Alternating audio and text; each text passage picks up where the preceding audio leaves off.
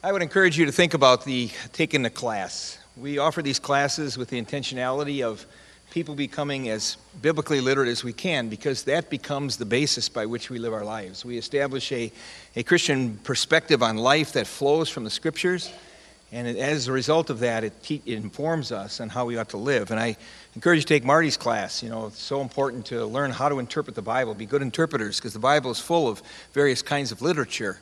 You need to understand that, the message that flows from those passages. Also, reading through the Bible. Out in the courtyard there, there's a, a, a sheet that, say, you say, I can't get together in a gym with people, but there's a sheet out there that will follow along with us that you can, by yourself, read through the first five books when we're doing that. You can do that on your own. Or else you can grab one of the books that are out there, 10 bucks a piece. You can grab a book. And as you do, you might want to say, I'm going to get a few people together and together we're going to study it, or even a friend, or I know a life group is going to go through the first five books together. But otherwise, join us in the gym. Come and join us as we read together, as we discuss together. I'm just very, very significant when we can spend time like that. Also, Revelation on uh, Wednesday night, and also every other Wednesday morning at 10 o'clock is a sing and study, singing the hymns of the faith. And then we're going through the book of Matthew, and anybody can come to that. It's not just for seniors, anybody can join us so I encourage you, we give these opportunities because we really feel Bible literacy and growth is a rhythm and the heartbeat of Roseville Covenant. Let's pray. Gracious God, I ask that you would uh, help us to think deeply this morning about joy, think deeply about what it means to be one, what it means to be the people of faith that deeply care for each other. As we do, Father, we experience a deep sense of joy the joy that comes from your Spirit that works and moves among us. Amen. My youngest daughter takes her personal task to equip me with the latest technology. When the first uh, smartwatch came out, Samsung smartwatch, I had one under the tree. This year, she gives me this thing called a Rocketbook Wave. Anybody familiar with this one? Rocketbook Wave? It's new. You write in this thing, and then at the bottom, there's six places that you can click. You just bring your phone right down on it, and it will take that page and send it to anywhere you want. And once you're done, you filled up the whole book, you're done, you stick it in the microwave, and it erases everything that you've written so you can start over again. when I was explaining this to Colleen, her eyes, she says, You can see my eyes just light up, you know. You better get the Rocket Wave book, folks. You know, I get happiness, and I do like technology. I do like it. I, I do like what it can do. As I get older, I just appreciate it for what it can do and help my life. But, you know, that's things that bring happiness. But we really want to delve deeply this season together to look at the issue of joy. Barnes & Noble had a table of books that are entitled Finding Happiness. Listen to some of the titles The Joy of Doing Nothing. How's that? That will make you happy, won't it? The things you see when you slow down. That might be a good one. Five minutes calm, just sit. Boy, that's really uh, telling, isn't it? In our fast paced world, just five minutes. How to meditate. Meditation for fidgety skeptics. How about that one? 10% happier. Do you want 10% happier in your life? Read this book. Secrets of the world's happiest people. Now, these ones are significant. Danish Secrets to a Happy Life, Japanese Secret for a Long Life. This one, Swedish Art of Living Balanced, Happy Lives. We better get that one. You know something? There was none of them that were United States Guide to Happiness. There might be a reason why there's none entitled United States Guide to Happiness. Now, that is significant. Some of those books might be interesting to read. I kind of like that one, A Fidgety Skeptic. That interests me. But listen to what Paul describes happiness and joy, particularly joy. He is so excited in the book of Philippians that we're going to be looking at that the God who does a work in you and me is going to complete it. He gets all excited about the opportunities, even in his circumstances, that the gospel is being proclaimed and is spreading throughout the known world. That gives him enormous joy. He's so happy, even though people are preaching Christ with wrong motives, he says in the book, but he says, I'm going to rejoice because Christ is being preached. He says, I want to share in the joy of the relationship that he has with his fellow believers, the Philippians, the joy that they experience. He says, I press towards the goal of the upward calling of Christ, and that goal of pressing forward is what gives me joy. And finally, he says, My citizenship is in heaven. And for that, he says, I greatly rejoice. This series for the next five weeks, and it's exemplified in these banners. You might want to look at those. Nancy Muller does a great job of the banners and the themes. What brings you joy? You know, when we talk about being wholehearted followers of Jesus, which is at the heart of Roseville Covenant, sometimes when we hear that, we hear about discipleship, and I got to follow Jesus, I got to follow Jesus. Sometimes it feels rather mundane, and sometimes it just feels like we just have to do it. But the wholehearted piece is the key piece. We do it out of a deep understanding of what Christ has done for us, a deep appreciation for that, and that is what brings joy. It's a joyful expression of following Jesus. And joy might be seen as a deeper inner satisfaction that's produced by the Holy Spirit with our focus on the living Christ. It's a deep inner satisfaction. It moves beyond happiness with objects and things we have, which are, are fine. But there's a deeper joy. Satisfaction produced by the Holy Spirit with a focus on Jesus. And we ought to be the people of greatest inner joy. Remember when I was growing up, there was a, the thinking that everybody has to have a smile on their face when they're a Christian, you know, so we can show the world that Christianity is authentic and real. Well, I think it's authentic and real. We ought to be real. Sometimes we don't always, expression is of joy because we're going through difficult times, but even in the midst of that, there's an inner sense of joy that we experience in all aspects of life. The book of Philippians, this four chapter book, 16 times refers to the word joy. Rejoice or joy. And of course, he has the big themes why Jesus has done for us, what Jesus has done for us. This is why we rejoice. And this joy that flows from the working of the Holy Spirit, or God has a great plan for the believers in His church. But He says also joy in the midst of suffering. And that's a theme of the Apostle Paul. You know, his fellow compatriot James says, Consider all joy when you encounter various trials. For the testing of your faith produces endurance, and when endurance has its perfect result, you'll be perfect, complete in Him. You see, the joy is not in the hard times, necessarily the events we face, but what they do and what they produce in us, the kind of character and quality, which is the goal of the Christian life, is to become new people. Even in the midst of that, suffering produces a life that has an inner joy. For five weeks, we're going to look at joy. This morning, briefly, building strong relationships and there was tensions in Philippi, and it was robbing the church of joy. They were not focusing on Christ, and it was a problem. We're going to look next week at choosing to be joyful. It's a mindset, Paul says. It's a mindset of how we see life. We're going to look at praying instead of anxiety or anxiousness. And you know, that, he says that brings joy. We understand how to deal with anxiety and how prayer relates to that. We're going to look at right living. Paul talks about right living, and, and living right brings joy. Living wrong brings suffering. And then we learn the last one learning to be content. Paul has great things to say about contentment. You see, Paul is writing this book to the Philippians while he's in house arrest. There's three ways a person is incarcerated in ancient Rome. One, they're in their terror, they'd be thrown in their terrible prisons. On the other hand, there'd be some that would be in the house of a friend and they would have to guarantee that they come to the court date.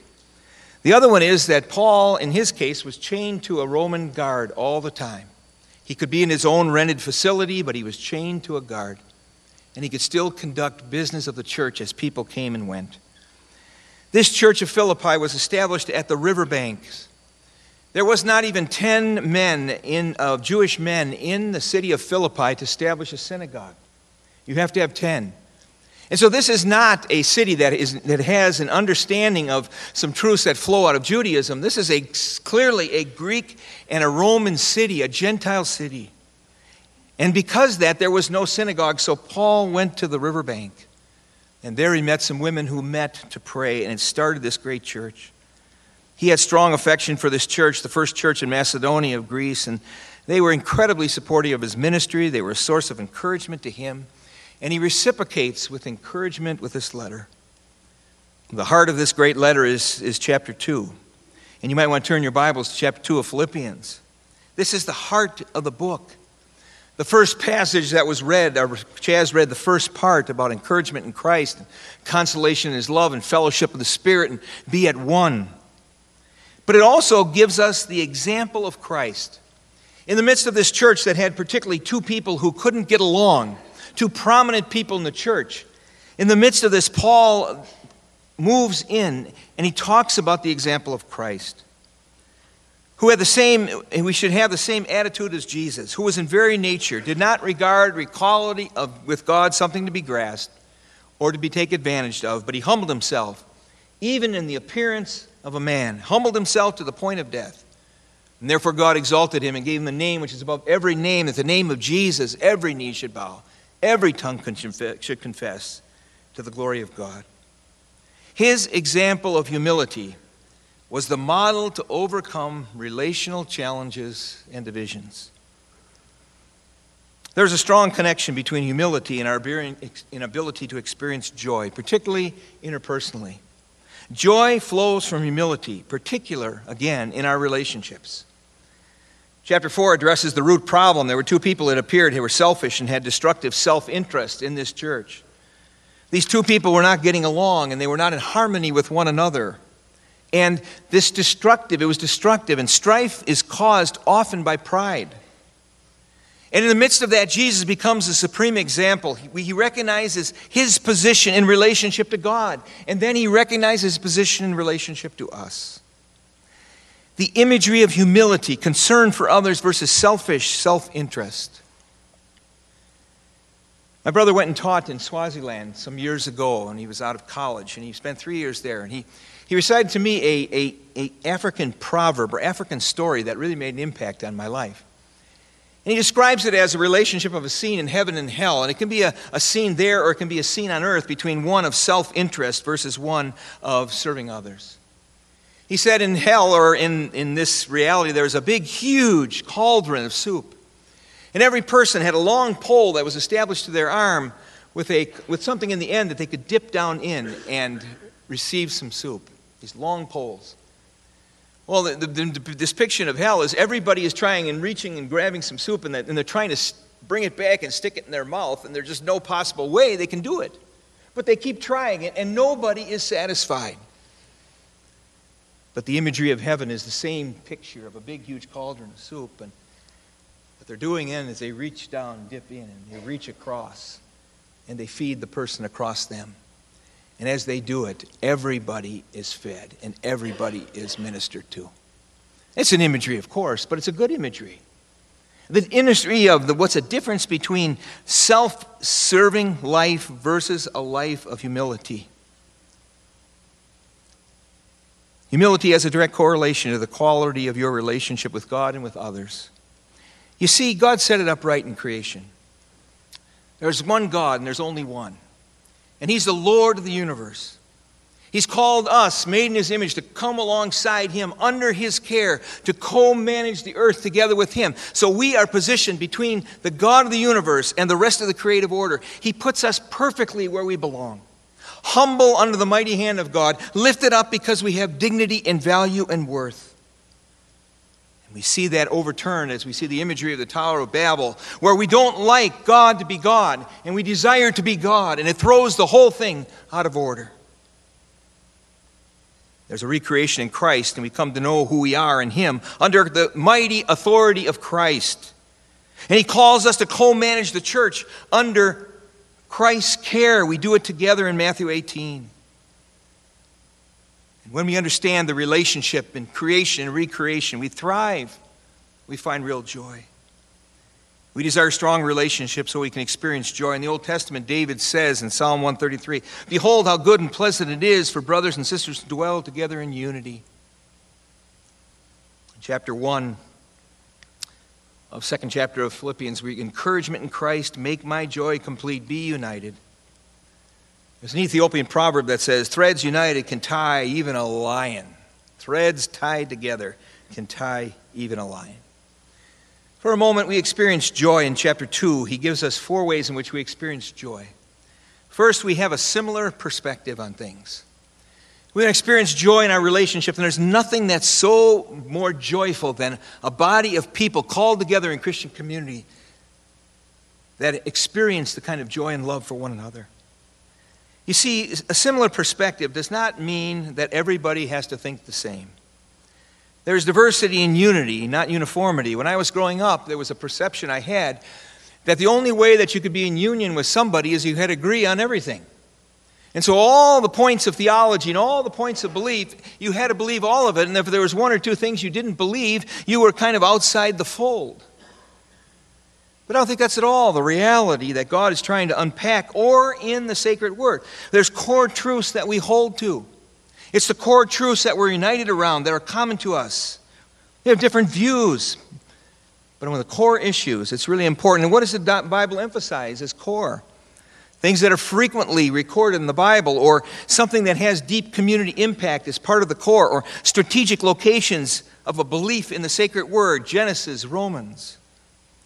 But we have to have a common perspective, a commonness of our worldview. And humility gives us the basis of how we treat others who think differently, understanding where they come from. We'd have a corner on truth and submit ourselves to the belief in community scrutiny as iron sharpens iron based upon the sacred word.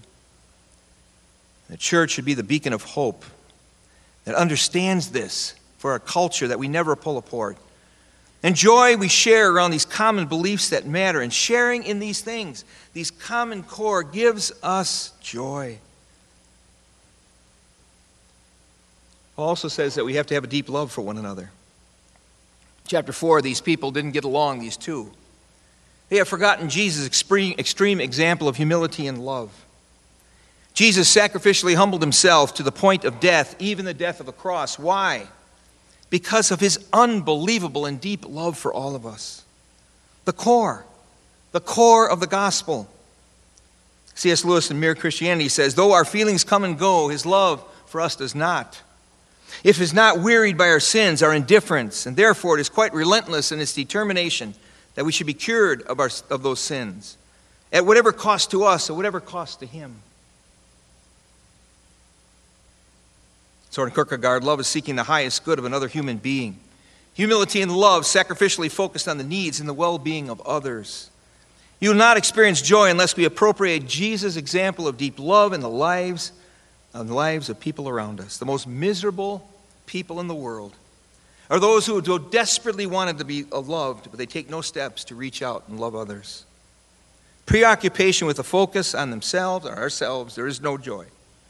There is no sense of joy when we, but there is a sense of joy when we lovingly serve each other. Paul, in his great writings in 2 Corinthians, says, The God of all compassion comforts us. Why? so that when we help, can help people who are experiencing trouble, and we can comfort them with the love of the comfort of God that God has given to us. There's a natural joy of a church where people genuinely, sacrificially love each other. We also need to allow the Holy Spirit to work, one in spirit, humility of heart, and openness to God. That openness to God, that humility of heart, is where the Spirit works. He brings people together to experience joy. Unity flows from the Spirit. He's always at work orchestrating unity among God's people. And then we need to share a common goal. A common mind is a common goal, a singleness of mind. Riveted with the gospel. The gospel is the center core. The gospel is the common goal to propagate the gospel. Inner transformation affects the lives and brings joy to all who experience our living Savior. Martin Luther King Jr. says the Christian gospel is a two way road. On the one hand, it seeks to change the souls of men and therefore unite them with God. On the other hand, it seeks to change the environment conditions of men so the soul will have a chance to adapt, grow, and change. The central thing that the, the central goal and purpose is that Jesus Christ may be known and made known. Nothing is of greater joy in the kingdom of God than seeing people come to know and experience the living Christ. Paul says, I consider everything loss, everything loss for the surpassing worth of knowing my Savior. Unity around the common purpose of the gospel. Church is an exciting place when we live this out. It's exciting to be part of a place, and you can feel it. when people experience that kind of genuine care that arises out of a humility of heart, recognizing our place under the mighty hand of God, under the hand of Christ, recognizing our dignity that lifts us up. Joy is the flag that flies over the castle of our hearts, announcing the King is in residence today, Walter Knight. Joy is a winsome magnet that draws people to it because it's one thing they do not have. May we experience genuine joy. Paul says there was nothing that mattered more to him than people experiencing the depth of relationships with one another.